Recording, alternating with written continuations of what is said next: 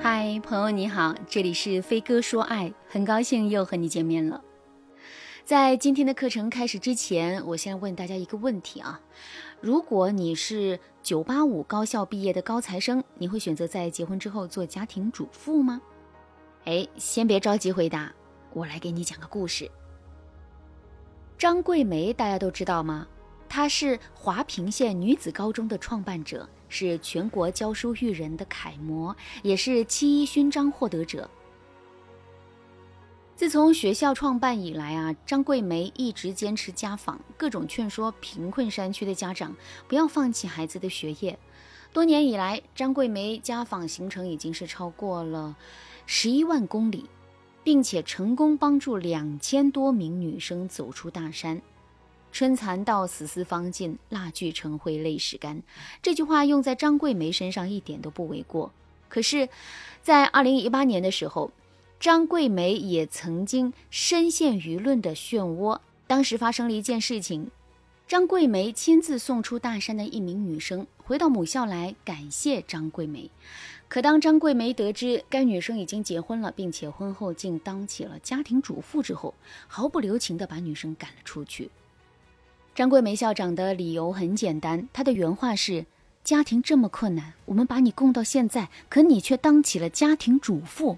你看，楠楠在外面找小三的有多少啊？你和他时间长了，没有共同语言，完全没有了。你被社会淘汰了，他回家跟你没啥说的了，你连给他出个主意的能力都没有，他的心还会在你身上吗？”不得不说，张桂梅校长说的这番话直击要害，振聋发聩。可也有不少人认为，女人做家庭主妇，这也是一种正当的选择，并且啊，家庭主妇也是有价值的，也是值得被尊重的。正是因为如此，张桂梅校长才陷入到了舆论的漩涡中。其实啊，关于女人能不能做家庭主妇的讨论由来已久。针对这个问题呢，大家普遍会有三种观点。第一种观点是，不要做家庭主妇。否则会失去经济独立，与社会脱钩，精神越来越匮乏，甚至是失去自我。第二种观点是，可以做家庭主妇。正所谓男主外女主内，这是合理分工。女人做家庭主妇可以相夫教子，陪伴家人，能够将家庭照顾得井井有条，利于家庭的和谐。第三种观点是。可做可不做，完全看女人的选择和家庭的情况。其实啊，这三种观点我都不太认可。首先呢，第一种观点和第二种观点有点太绝对了。从整体上来说，这两个观点可能都有一定的道理。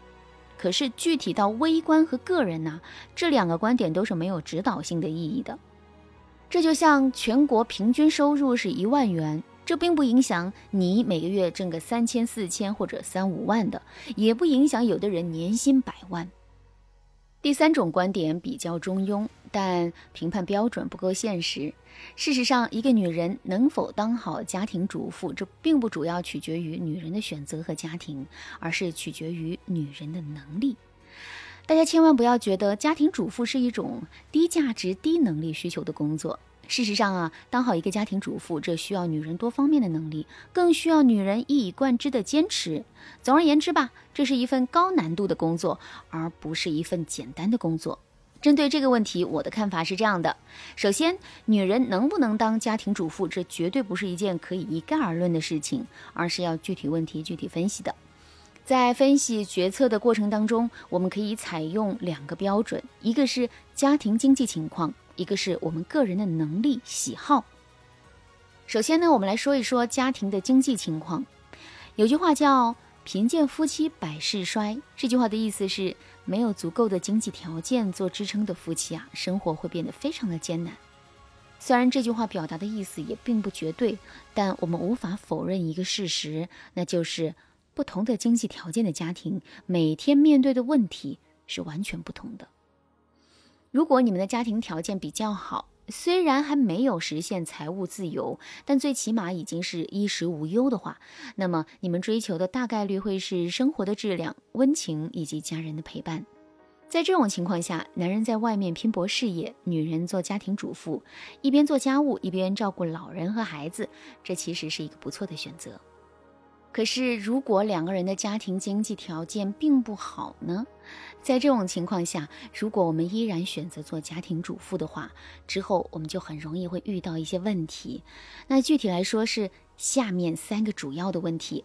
第一个问题是，男人每天在外面赚钱，工作很辛苦，所以啊，回到家之后他难免会一脸愁容，甚至是一肚子的怨气。虽然男人未必是有心的，可家庭长期沉浸在这样的氛围之中，两个人的感情难免会出问题。如果你在现实生活中已经遇到这种情况，可是却不知道该如何解决的话，你都可以添加微信文姬零幺幺，文姬的全拼零幺幺来获取专业的指导。好，第二个问题。男人未必有能力单靠自己的力量就可以撑起这个家。如果男人在长期工作中感到越来越吃力，或者是男人在工作中遇到挫折之后，他会怎么去认知这件事情呢？他会觉得呀，这是自己的能力不行才导致了这个不好的结局吗？当然不会。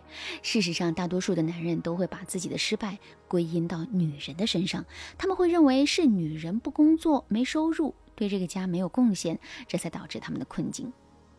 第三个问题，上面我也跟大家说了，不同经济水平的家庭追求的东西是不同的。衣食无忧的家庭追求的往往是家庭的温馨、亲人的陪伴、高质量的生活。可经济条件不好的家庭，首先要追求的肯定是经济，也就是钱。那既然如此，谁能挣来钱，谁就会有地位。相反，虽然作为家庭主妇，我们在照顾家庭方面的贡献很大，但是这也依然无法改变我们没有挣来钱、没有家庭地位的事实。其实啊，我们真的应该好好考虑一下这些潜在的风险，我们到底想不想承担？我们又能不能承担？如果不能，我们一定不要勉强自己。除了要考虑家庭经济因素，我们还要考虑一下自己的能力和兴趣。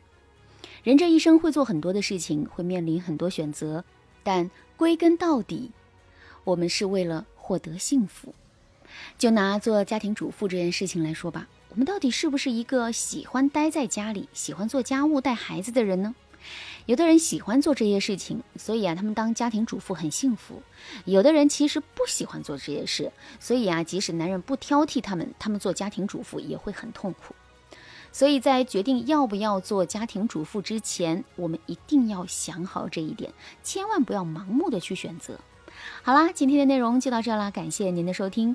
如果你对这节课的内容还有疑问，或者是你本身也遇到了类似的问题，可是却不知道该如何解决的话，你都可以添加微信文姬零幺幺，文姬的全拼零幺幺来获取专业的指导。您可以同时关注主播，内容更新将第一时间通知您。您也可以在评论区与我留言互动，每一条评论、每一次点赞、每一次分享，都是对我最大的支持。文姬说爱，迷茫情场，你得力的军师。